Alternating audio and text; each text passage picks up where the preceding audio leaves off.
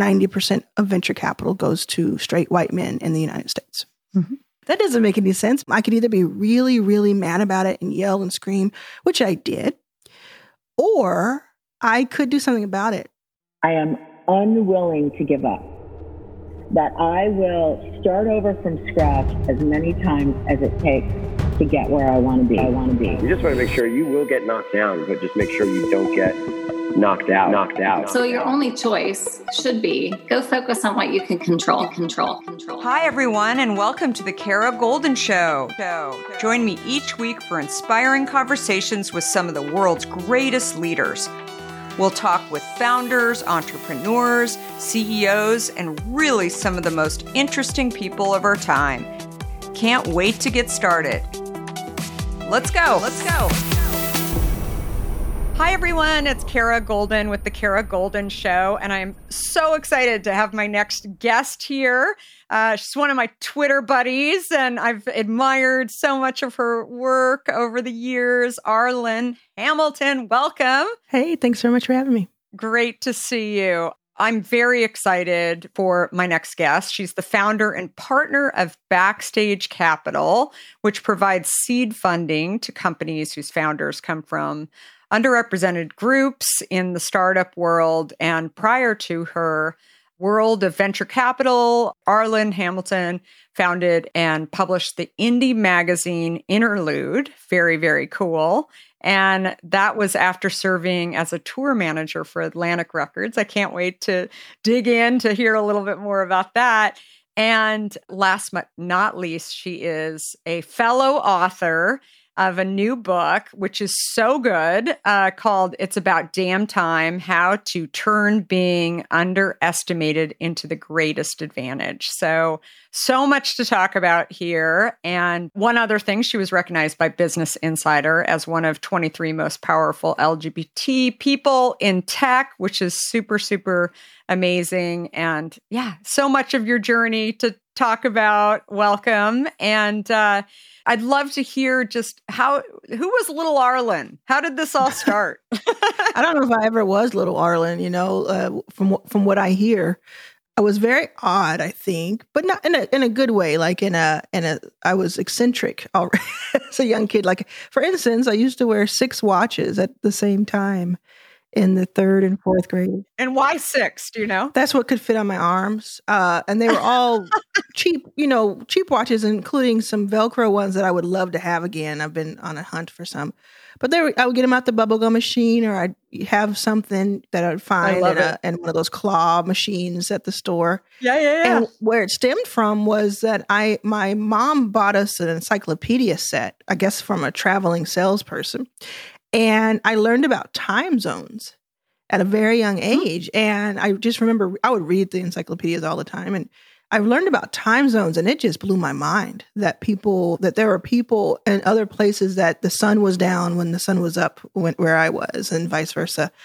And so I set each of them to a different time zone and kind of based their location on the design of the watch. So I had a tropical one that was for Hawaii and one with the giraffe that was for Africa, parts of Africa. I love this. And I, it, so that at any given time during the day at school, I could know what time it was for somebody else. And that, to me, it was the most fascinating thing in the world. Uh, very, very close to um, having my first business in the fifth, you know, my first budding company in the third grade. Those two things are just so fascinating to me. Time is really it is a fascinating thing. I think I learned about now that you're talking about this. I learned about time because my dad traveled a lot, and uh, mm. he hmm. was uh, building a product called Healthy Choice inside of a large food company. But he was always on the road, and so you know when we'd call him, he'd be on a different time zone. So it, but it, yeah. I remembered it really is kind of fascinating, especially for a kid to kind of think wow, I wonder what they're doing, right? I mean, it's just it, it's yeah, sort of mind blowing. Fascinating. I'm still fascinated by it. You know, we still try to figure right? out what time it is in some some country we're trying to get on a business call, but I think a little bit of it is wonderment still. Yeah, no, it's it's so very cool. And so, where did you grow up? I grew up in Dallas, Texas. In I Dallas. was born okay. in Jackson, Mississippi, where my mom was raised. Um, and but very quickly we moved to Texas. Grew up there and went to the same school brand, um, school name from kindergarten to, to graduation, even though we moved around half a dozen times throughout that period. We were always in the same school district. So uh, luckily had that, but pretty much grew up without like very, with very little money. And we moved so much because we would just kind of owe rent and we'd have to start over somewhere and kind of declare a type of bankruptcy, you know, not a real one. But um, so I spent a lot of time understanding that we didn't have money. That was made very clear to me early. And I, I started working when I was 15 and, and handing over my paychecks and, you know, to help out. But I also kind of started learning at 15, learning from the, the, the companies I worked in about what would be helpful to me now. So I guess it was, it was for something. Absolutely. Uh, how often have you thought about learning a new language only to be stopped by that memory of yours from the last time you tried to learn a language when it didn't go so well? Okay, maybe it wasn't a language that you were interested in learning, or perhaps all those poorly written textbooks in your sixth grade class weren't that well written after all. I have a great tip for you. It's called Rosetta Stone. Rosetta Stone is the most trusted language learning program around available on desktop or app, no matter where you choose to learn it or what platform you choose to learn on. Rosetta Stone works and it truly immerses you in the language you choose to learn quicker and easier than you ever imagined to.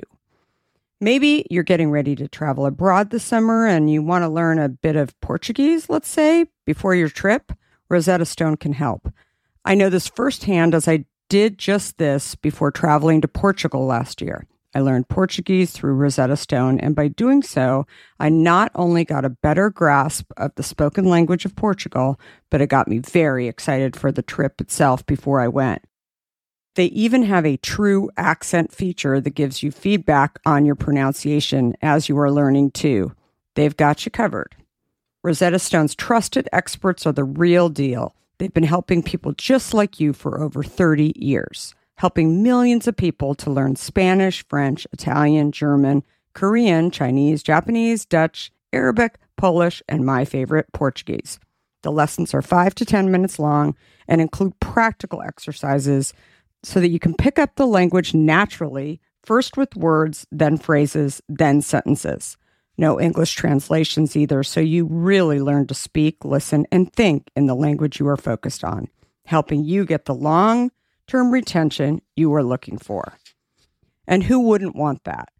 Don't put off learning that language. There's no better time than right now to get started.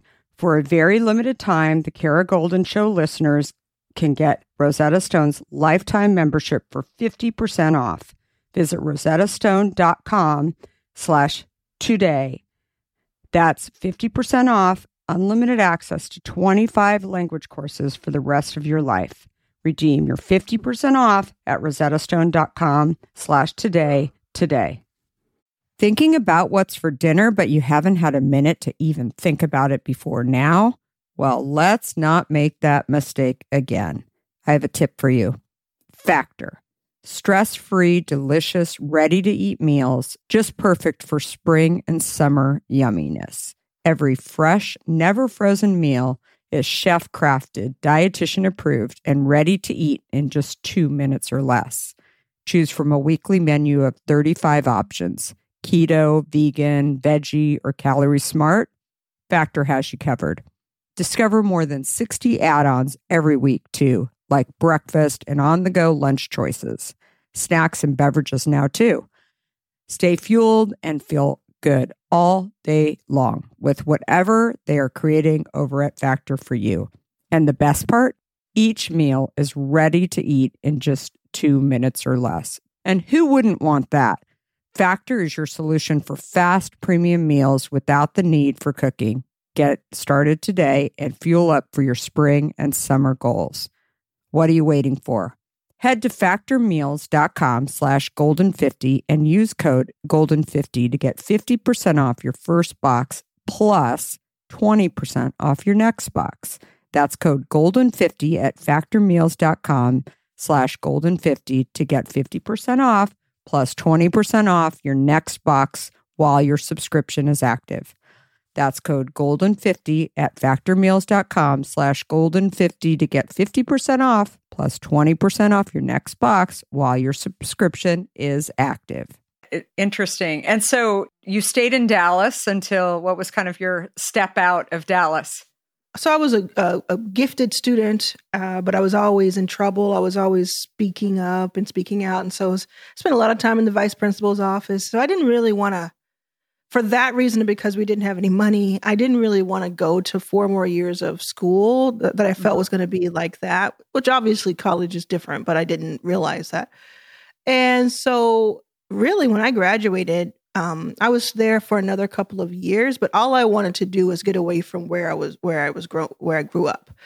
And today, as an adult, I love Dallas. Um, but at the back then, all I wanted to do is get get the heck out of there. So I spent some time in Mississippi back with family um, when we didn't have much going. Then I just bounced around. I was in California, San Diego starting out, and I was in like near the Midway Airport in Chicago, which is not like being in Chicago, but like in the winter. I know time. where Midway is for sure. Yeah, yeah, uh, but it's not because I lived like I lived in that area, so I just bounced around to different places where in your early twenties people will let you crash on their couch or you whoever you're dating, you know, you kind of join forces. But uh, that just kept going. That just kept happening. And I would, I spent a lot of time in Columbus, Ohio with friends and just bounced around a lot. Couldn't get my bearing anywhere. But I did along the way make some really good friends and I made some good connections and I did a lot of different things, you know, for a career.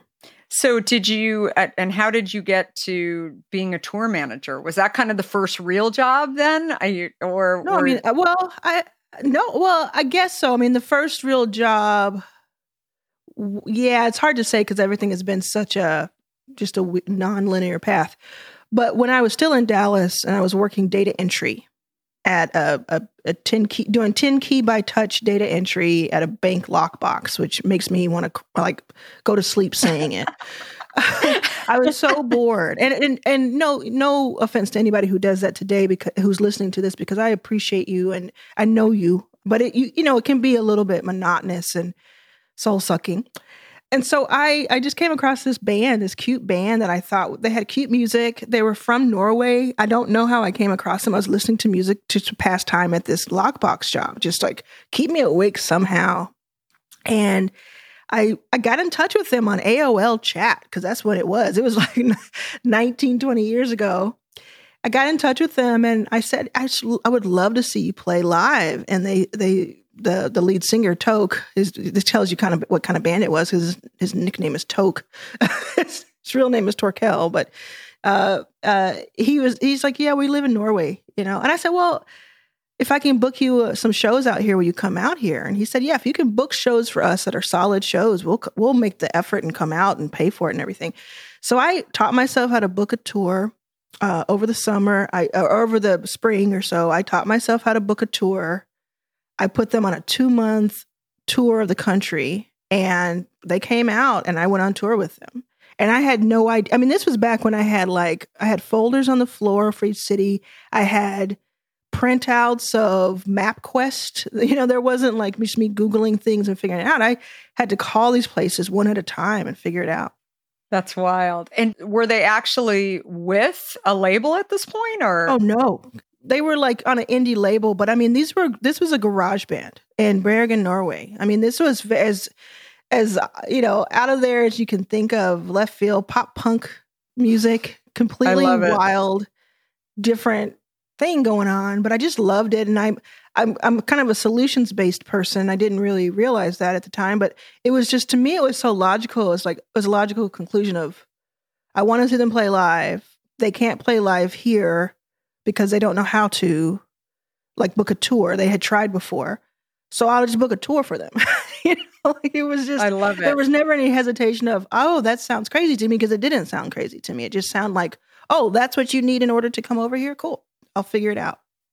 Well, I talk a lot about as the founder and CEO of Hint that, you know, I I I definitely knew that I was launching a company and, you know, becoming an entrepreneur, but I kind of decided to sort of forget about that and instead figure out the steps. I had to figure out how to get a product on the shelf. I had to figure out how to make enough product, like all of these little steps Yeah. along the way. And that's what you do, right? And then suddenly you wake up one day and you're like, oh, like it's kind of working. I'm scaling. I'm getting yeah. into more markets, right? I mean, I'm sure. And uh that's that's awesome. I I love I absolutely love that story. And so how long did this tour go on, go on for? So I did that two years in a row for them. I booked them. I booked every date, which it was a big, you know, undertaking. We did two two summers across the country, and uh, I mean, these were like bar dates. They were like small clubs, like rock little rock clubs, where they would get an op- I get an opening for them, opening slot. It might be five people in the bartender, or it might be two hundred people because there was a bigger show. Um, but it was always a good time. It was always fun. So I did that, and then you know that wasn't going to be sustainable. It didn't make any money. It was it was just for the love of it, and and we kept each other like you know they make some money on the road. We go to the next place, and you know all share a hotel room. It was got got really good at pretending that the bassist and I were hunt were honeymooning, while the rest of the band snuck into the room. uh, and my rule, my Oh only God. rule was I always get a bed. Like I don't care what you all have to do. I always get a bed. And these, you know, these guys are teachers and parents and all that now, and they were just a, the most amazing group of guys. Even though they were these punk rocker guys who didn't know how to wear a shirt uh, when the, on their days off. That's but then I. I realized I wanted to do this more. So I started working with, with individual singer songwriters and that became really interesting. So I would book the tours and then, and then go on tour with one person or maybe one person and there, one musician with them. I did that for, for quite a while and, and got my chops and then skipped a step. You know, I don't know if we want to skip a step, but eventually went on to much bigger tours, like arena level tours. That's wild. Who was the biggest one that you worked on? Um, I would say like for me, the biggest was Toni Braxton because I Mm-hmm. grew up listening to her. I was sort of I learned every song that she had, and that. it was a huge moment for me to have her. The first day I worked with her, um, I was her tour coordinator, and so there's a tour manager, production coordinator. I was the tour coordinator who works with the people, kind of getting people from place to place, and uh, supporting the tour manager. And the first day I walked in was a rehearsal day, and she comes up to me, and you know, it's Toni Brad. To me, it's like I don't know. There's only to- only Janet Jackson would have been more Yeah, incredible. it's like to me that she was godlike, right? Yeah. And So yeah. she she comes up to me and she just puts her hand on my shoulder and she's like, "Finally, a woman in production, yeah!" You know, that's and she was just so cool. And I just watched her do her songs and um, got to know her family a little bit while they were filming their show, and that was great. We also worked with Jason Derulo and CeeLo and uh, the Kingsmen tour, which was a gospel tour with Kirk Franklin that was on Live Nation. So about ten to fifteen thousand people a night would, Wow. would watch these gospel artists. Um, and and I I love gospel music, but I'm um, an atheist, so it was a it was very interesting. It was interesting. Uh, like the music, just but Oh, I love the music, and I Yeah. the, the the musicianship was so incredible. Forty people on stage every night. Any one of them could could win American Idol every year. You know, it was just absolute stunning musicianship. that's amazing. What do you think was the big thing that you learned from doing that role? Oh, you, you you just can't help but to learn how to work with all kinds of people from all backgrounds and profiles at the same time. Mm-hmm. I mean, that role is a very, it's all about people. Like, I don't have a technical prowess. And so this is all about getting 40 to 70 people, or in the, the indie case, maybe one to 10 people from city to city in a traveling circus and very high stakes when you get to the arena level. I mean, you're talking a lot of money. And so I was never, um, you know, I didn't stay on the path. So I, I was never a tour manager for a major artist. I was a tour manager for Atlantic, so a mid level artist. But in any case, we're talking a lot of money and we're talking a lot of ego in some cases and a lot of stakes, a high stakes. Yeah. And to be able I to can imagine.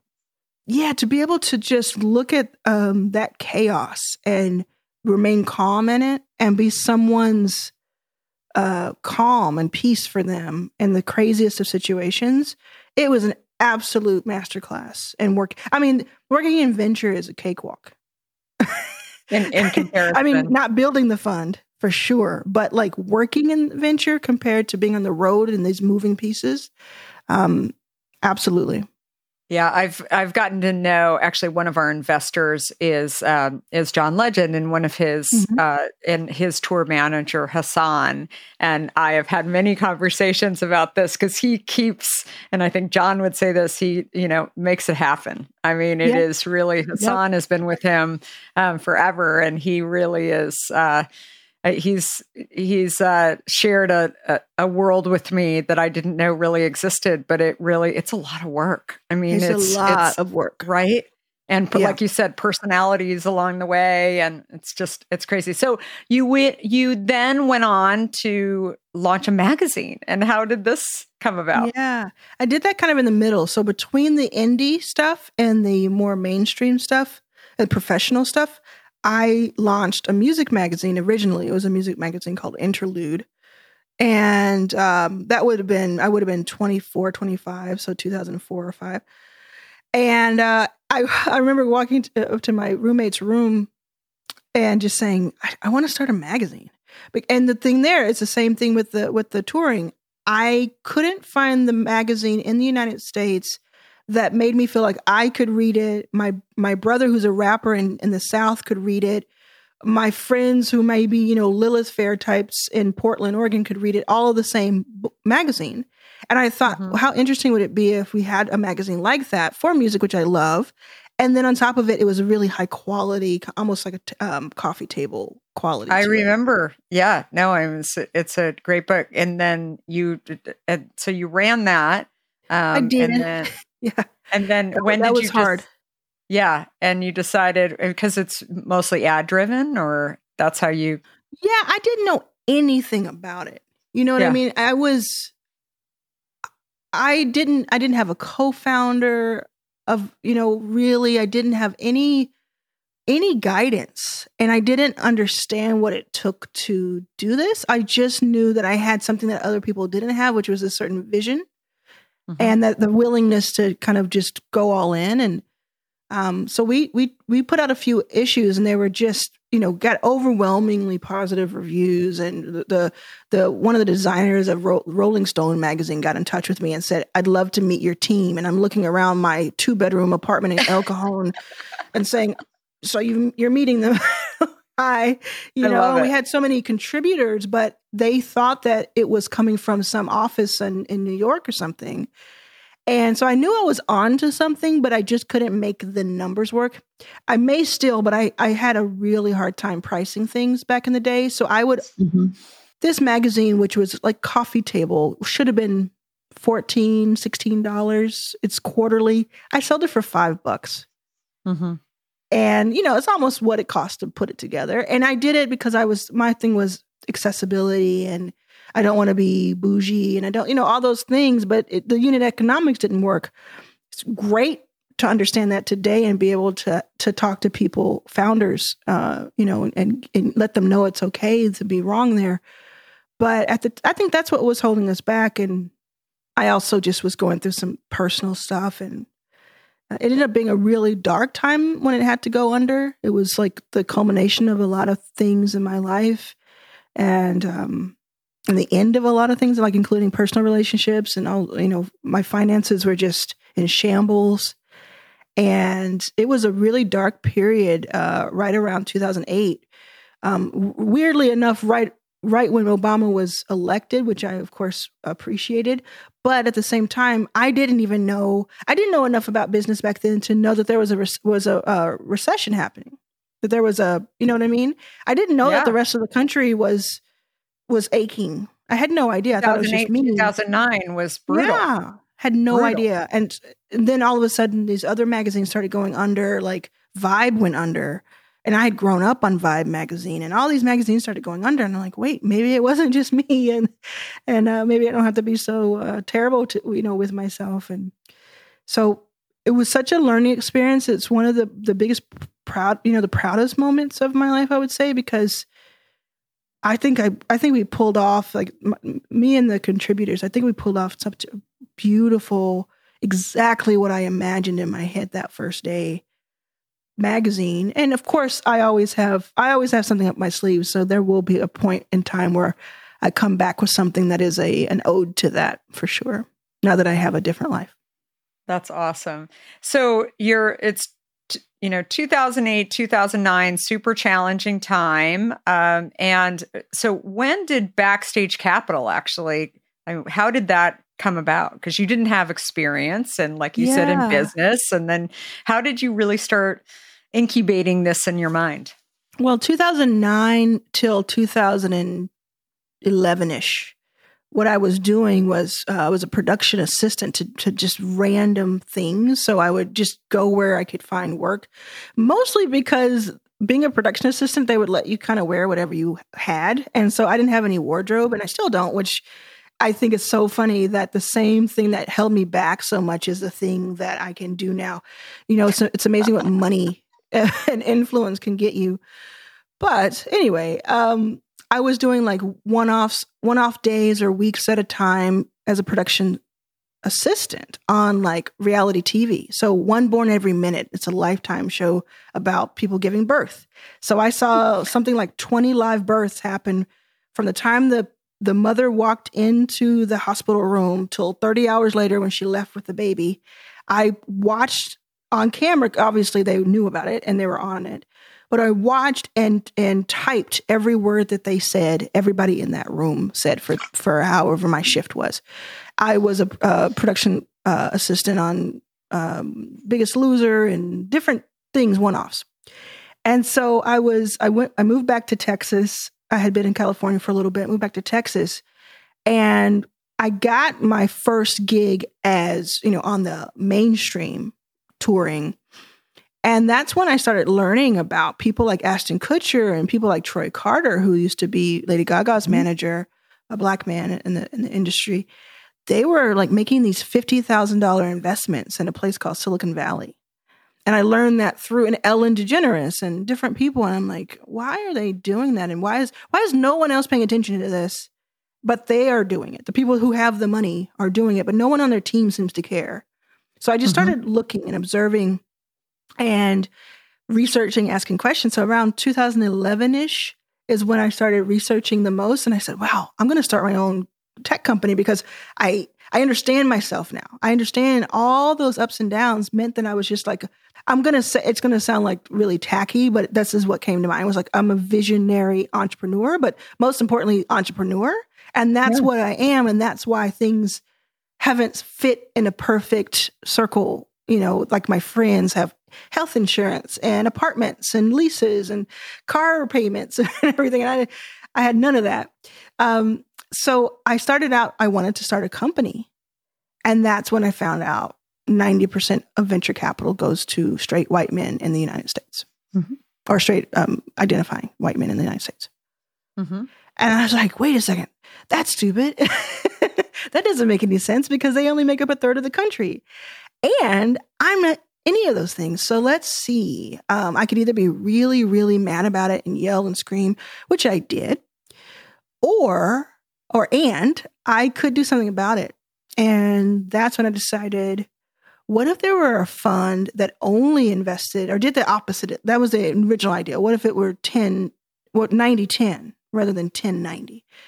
Um, so we still to this to this day have a little sandbox for white men um, you know, if we're feeling um, charitable or uh, feeling like we want to, you know, go out and see others. Um, but it just dawned on me one day, and then I, I said, you know, let me start talking to founders and see what they need. And I had no money at this, time, no money to speak of. yeah, I mean, this is this is wild, right? Because you're, I mean, you because you even though you may not have called yourself technically an entrepreneur, I mean, so much of the stuff that you did, I mean, even being, you know, running this tour, you had no idea what you mm-hmm. were doing, right? Mm-hmm. I mean, you were, it, you definitely see the, the, uh, entrepreneurial spirit, the curiosity, the resilience, all of those things. But like, how did you, I mean, that's such a big thing to say i'm going to go raise a fund right and i'm going to go figure out how to do this i mean this is this is just yeah. awesome and wild i mean how did you what was kind of the steps and uh, as the first steps same, same kind of thing as this coming to the conclusion. You know, once I come to the conclusion of something, I, the rest of it is kind of, you know, it's going to happen, in my opinion. So I, once I understood what the problem seemed to be, that, well, in my opinion, at the time, this would have been 2011 through 14 was when I was developing this and asking for capital, not getting it. But my thought was, uh, and it was more of a an innocent thought that has been shifted since, but it was the reason these investors who are quote unquote traditional investors are not investing in black and brown founders or women founders, LGBTQ founders is simply because they didn't know they were supposed to or that they existed. And as soon as someone shines a light on that, they're going to be just they're going to understand the value proposition because mm-hmm. of course they're they're this they're supposed to be the smart ones or the good the, the experts here. And mm-hmm. so when I had that true that genuine thought, my process was okay, you're broke, you're poor, never had money, homeless on food stamps. but of course you're going to raise a million dollars to invest in because these the people are going to get it. So I set out to do it and it was the more I worked on it, the more founders I met who were all of these, you know, descriptors and I just saw things that were being built that had to exist in the world. And I could not believe that the only thing holding them back was somebody's belief in them and a little bit of seed money, a little bit of seed money. And I didn't I didn't think it was right that there were just a few gatekeepers who got to say, yes, this can go on and be innovative and no, this can't, especially when so many companies by by nature fail. Why aren't we taking more chances? It just didn't seem logical at all to me. And I have to make it make sense. So I just said, um, it's a numbers game. Like when I was trying to get the mainstream gig working on tours, I emailed a hundred tour managers and production managers, and I said because mm-hmm. not a, not everybody's going to read it, and not everybody's going to say yes when they do. So I I did had done that previously. Sent out a hundred, got twenty responses, got three in person interviews, and got my first big gig. So I said I'm going to do the same thing here. I'm going to research everybody there is to research. I'm going to reach out to all of them, tell them what my value prop is and what the, the value prop of this thesis is, and we're off to the races. At the beginning, it, uh, it was far too convoluted and too too long of emails and so many things I learned that I try to teach people now because I get it. And I get I literally have people doing this to me, so I know that it's not helpful. But I did meet with some people early on who were intrigued, I guess is the best way to put it, and who would give me a little bit of an arrow to the next person and didn't get any investment for the first three and a half years solid. And all wow. through that time was um, experiencing various degrees of poverty and um, food insecurity and however other polite way of saying it. But what I did understand was I the the money may not be coming in, but the deal flow sure is. Mm-hmm. The deal flow is people consistent. Curious and yeah. Well, the people, the founders existed, and I'm like, to me, I was like, they're not going any. They they're not gonna. This isn't gonna stop. This is only gonna get more fruitful and more expert and more well done. This is not going to be something that just happens and then it goes away in a vacuum. So to me, if I was seeing something that was a diamond in the rough on a day to day basis, can you imagine what's going to happen over the next few years? I just followed the logical steps of, in my view, of they're going, these are going to be future tech titans. The woman with the baby on her hip right now is going to be what it looks like in 10 years. And in fact, I think, didn't Whitney just somebody rang the bell. Uh, maybe it was Katrina Lake. Someone rang the bell, IPO'd with the baby on their hip yeah. Whitney. And I said, yeah, yeah, I saw that. Yeah. And I mean, I just saw this in different, I saw it with women across the board. I saw it with LGBTQ founders. I saw it with black founders, Latinx founders, indigenous, Asian, etc. And I just said, it's obvious that the future is going to be more and more people understanding that they can start companies. Just the same way where a few several years ago you couldn't start a company for less than a few million dollars, and then there was this boom where you could start a company for less, like for 100K or less. Places like Y Combinator um, came up, Techstars came up. I said the same thing is going to happen with this new demographic of founder because they already exist. They're just going to have access to resources and take it and run. And yeah. why not? Why wait for it to happen when you can actually be someone who catalyzes that happening? Yeah, I love it. Well, and I think that the other thing is is that I always talk a lot about is especially in the early days. I mean, we had our own story of of trying to raise money on Sandhill Road and you know I mm-hmm. walked in I I had four kids I was not the profile that you wanted to invest in I had four kids under the age of 6 wow. and um, yeah and uh, it, actually it's a really funny story funny it wasn't funny at the time it's funny to like look back on it now but I walked into you know kind of the A-list Silicon Valley, Sandhill Road office, and they had actually reached out to us and mm. knew that I was a tech executive. I used to be at America Online, and that I had started this oh, company Hint. A little chat. And there you go. Yeah, exactly. I'd been on chat many times, and so I, uh, you know, pull up into the parking lot, and uh, my husband was actually parking the car, and I walk up the steps, and and the partner was sees me walk up the steps and he said, uh, I, I was, you know, welcome. I was doing some research on you and wow, you have, you have four kids under, under the age of six. And I said, I, I do. And he said, uh, so who's watching the kids? Oh. And I, and I, so oh. I automatically, I mean, you could not have like told me that might happen because it Where was just my pearls right? to clutch. Oh right? my god! And so I I looked at him and what? I said, ah! and he said, "Are you okay?" And I said, "Oh yeah. Oh gosh, I you know I don't know if you knew this, but there's actually babysitters for yes. Like and their husbands and, and, wives and right. But here's my, of- my husband was our chief operating officer so he's parking the car. He has no idea yeah. about this conversation. So he walks up the steps and he sees kind of this awkward moment. Yeah. and we uh and the uh he said is everything okay? And i said oh yeah, yeah yeah it's fine. I was just telling him that we got a babysitter for the kids. And you know and that was it. Anyway we did the pitch. It was fine. He didn't invest people have always asked me over the years, did he, do you think he, he didn't want to see you anymore and that's why he didn't mm-hmm. invest? I mm-hmm. said, no, he had never invested in a beverage company before. Mm-hmm. So, I mean, we probably shouldn't have even been there in the first place. But right. anyway, it was funny because about three years later, I see him with some other people happens to all be men but that's not really the important part of the story as much as he he sees me and he said ah you know you're in Google, you're in Facebook, you're I mean, I should have I should have really invested and he and then he went on to tell the guy that was with him. He said, "Do you know what I said to Kara?" And he said, "What did you say?" And he said, "The first thing that I said to her when she walked in the building was, "Who's watching the kids?" Yeah. And you know what she did? And I'm just standing there, like wondering if he is actually going to say this. And he said, She looked at me and she acted really startled. And she said there was a babysitter.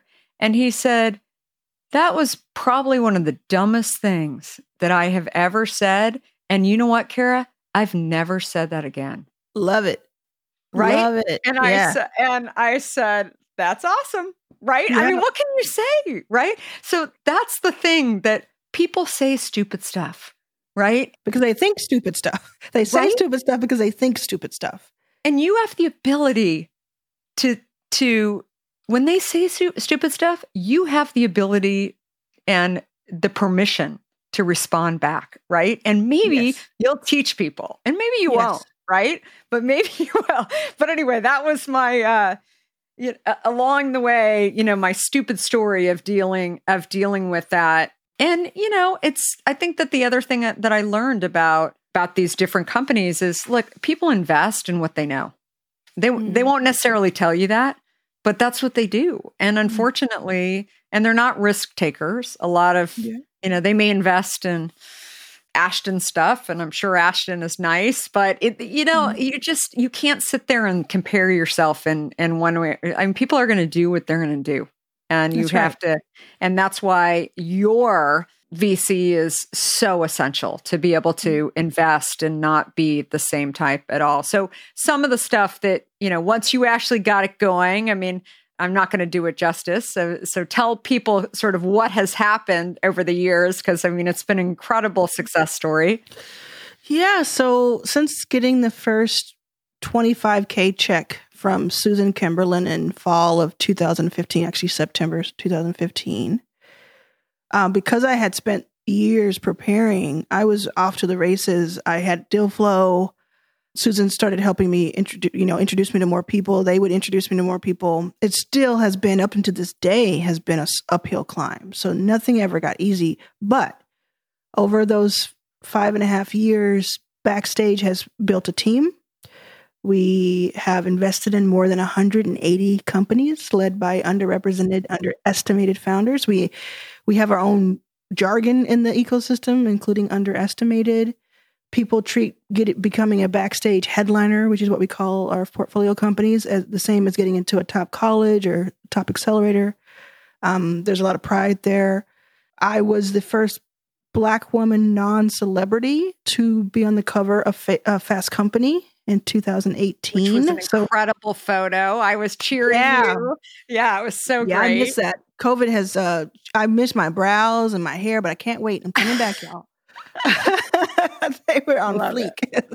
uh, but before that was the black women who had been on that cover before that were Oprah, Serena, and Beyonce, and no tech yeah, or investing person of, uh, who was a black woman. And um, you know we've we raised almost five million, oh, like just around five million dollars in a Reg CF that was pretty groundbreaking. So many companies themselves can now raise up to five million dollars publicly on a on a Reg CF, uh, like a different platforms. Um, but we were the first, or one of the first, I am not allowed to say the first, even though I think we were the first, funds to raise for operating costs to kind of offset management fees. Because we had, we never raised, we raised about $15 million over those years. And, you know, about, you know, 25,000 to $100,000 investments in companies. And then we've been able to invest as much as a million in follow on into companies, but we never had a, a, lot of money at once to have a management fee that would cover expenses.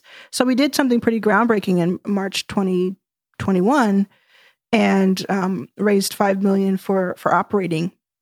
And so we just keep trying to innovate. Um, I have, like you said earlier, have my book out. It's about damn time. I have a second. I sold my second book that comes out in 2022 uh, that I'm writing now with my co-writer Rachel Nelson and we're just moving. We're moving. We have a, a, a 1,200 it. accredited investors on BackstageCrowd.com who help us make investments, follow on investments into companies in a syndicate. And I'm teaching at Arlan's Academy now for entrepreneurs, one track, and another track is for investors. And in, in fact, 85% of the of the people who signed up for my investing course, to my surprise, were people who identified as women, people of color, LGBTQ.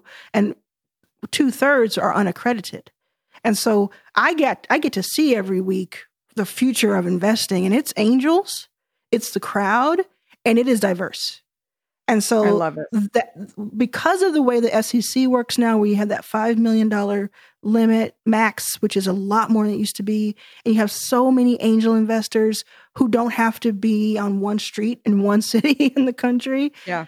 The future is you. The future is the individual coming together as the crowd. And it is really, really exciting. And that's what I wake up now thinking about is how do I catalyze more founders and how do I catalyze more aspiring and, and, and current investors? And because you've really got two audiences that you speak to yeah. too. I mean, yeah. you still do, right? And that's uh I mean that that's just a lot. So the the book you touched on that. It's about damn time. So good. What would you like people to take away from the book? I absolutely hope this for people, and I hear it in the feedback overwhelmingly is that they most people think that they're going to read a book about me and they realize they're reading a book about themselves and with my lens and it really the reason i wrote it was so the people who asked you know can you be a mentor can you be an advisor i wanted to have that mentorship in a box and just that push. I mean, it's a business book. It is on a business imprint at Penguin Random House, which was very uh, called Currency, which was very important to me because again, representation. But mm-hmm. it also has that push that I think a lot of people feel they need, which is like a direction and then letting them know they can do it. And then the bonus of how. like those are my favorite types of books are that are nonfiction are not just in reading about someone's life, but understanding how I can apply it to myself. And I have a lot of that in this book. It's about damn time. It's a, because it's about damn time for all of us, but also for us individually to get what is ours. Yeah. And I think that that was the inspiration that I got out of your book too, was that you can do it, but you, mm-hmm. you know, there's a million every single day you can put walls up in front of yourself to say why you can't do it. And, you know, I think that your story is just so inspiring and definitely yeah. one that is uh, great. One, my favorite chapter was the danger of hustle porn. So, yep. Uh, yep. Do, do you want to just talk about that real quick? Yeah, it's just that idea. A couple things, you know, you first of all, we just compare ourselves a lot on social, whatever our ages. We talk about a lot of teenagers doing this, but uh, certainly a 40 year old right here does. You know, you think about whether they're on that vacation or they have those those things happening in their life, and you have to really think about what happens between the Instagram posts because people will, will will put their best foot forward. And in a lot of cases, you know, a lot of people are very authentic. I try to be, but even I when you go to my Instagram, you're not going to see, I'm not going to take a picture of myself necessarily, not yet at least, just crying on the floor in a fetal position, because that happens too, you know, that happens right yeah. next to the headline in the Fast Company cover. So there's that and just kind of pulling back from trying, like letting ourselves um, compare ourselves to each other. Because I guarantee you, uh, I've met so, like thousands of people in my life, and all of your favorites have someone else that they're that they're um, jealous of. Mm-hmm. All of your favorite people have that. And then the other thing is this idea, um, and that that is getting better, I think. But for so long, there was this idea of um, you have to work every second of every day, or you're not a real quote unquote entrepreneur. Mm-hmm. And it was coming from this, you know, sleep when you die um, mentality, or if you're not hustling, if you don't have five side hustles and B plan through Z plan, you're not doing it. And the truth is, I don't think there is a such thing as a four hour work week. I don't think there's a such thing as only, you know, sleeping your way, you know, not sleeping your way, um, resting your way through life, right? So I don't think on that way that you can. I think there's a lot of execution that has to happen, but I do believe it has to happen in spurts. And then there has to be just as much rest, if not more. And when you look at when someone says to you, or you hear it or see it, you got to work weekends. You got to hustle. You, the first person awake, early bird, blah, blah, blah. Please look at the source mm-hmm. and see if that source has seven people on their, their personal team that reminds them when to wake up, that takes care of everything else in their life. And for the most part, that kind of rhetoric is coming from men. And for the most part, men do not take on, I mean, this is just a fact, it's not a bias. They do not take on the majority of the household uh, caretaking.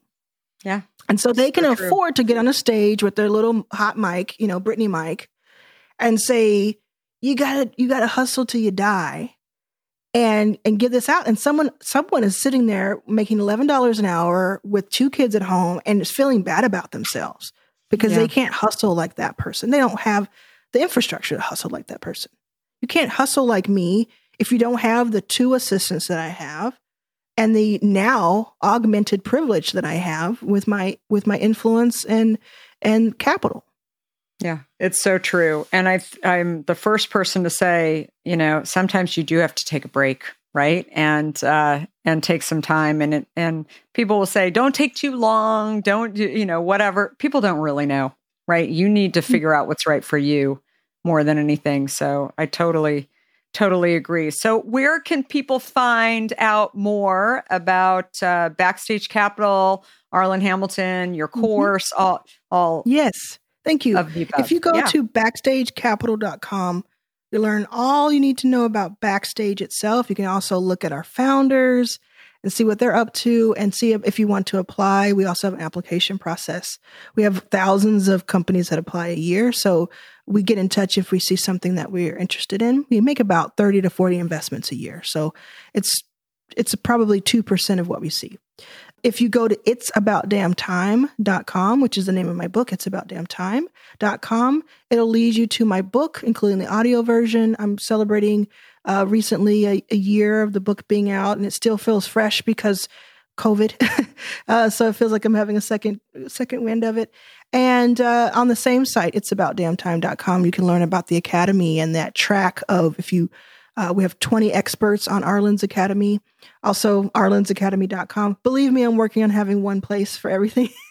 this, right now, this is it. So, arlansacademy.com will lead you to, eh, eh, to the academy as well. And there's two tracks. There's one for the entrepreneur. It's very accessible, has 20 plus experts on it, more content every week. And you get tuition that one price pays for everything. And it is, I think it's the best deal on the internet honestly, because it's it's so helpful and people have gone on to to do so much with it. And then I have a new investor track that is available as well. So very excited to to see people. I like it. I, I'm going to go check it out for sure. So thanks everyone. Uh, thank you so much, Arlan, and thanks everybody for listening. And uh, if you like this episode, please uh, give it five stars, subscribe to on Apple Podcast, Spotify, or your favorite platform. And you can also follow me on social channels at Kara Goldin, Arlan is also, as I said, I know she's on Twitter. She's my Twitter buddy, and I always appreciate her tweets. And finally, um, I have a book out as well that launched not as uh, not as early as yours, as mine launched at the end of October, um, awesome. called Undaunted Overcoming Doubts and Doubters. And right. uh, yeah, and it's been um, all about my journey of building a company and really not having experience and having lots of de- my own doubts and doubters out there saying, you know, lady with the four kids under six is going to go and do this. Yes. What, you know? So, well, I absolutely have to have you on my podcast because yeah, I would love to. Got to hear the full story for sure. Yeah, I would. I would love to do it. So, well, thanks everyone. We're here every Monday and Wednesday, and I appreciate all of you for listening. And thanks again, Arlan. Thank you. Before we sign off, I want to talk to you about fear. People like to talk about fearless leaders, but achieving big goals isn't about fearlessness. Successful leaders recognize their fears and decide to deal with them head on in order to move forward. This is where my new book, Undaunted, comes in. This book is designed for anyone who wants to succeed in the face of fear, overcome doubts, and live a little undaunted. Order your copy today at undauntedthebook.com and learn how to look your doubts and doubters in the eye and achieve your dreams. For a limited time, you'll also receive a free case of hint water. Do you have a question for me or want to nominate an innovator to spotlight? Send me a tweet at Kara Goldin and let me know. And if you like what you heard, please leave me a review on Apple Podcasts. You can also follow along with me on Facebook, Instagram, Twitter, and LinkedIn at Kara Goldin. Thanks for listening.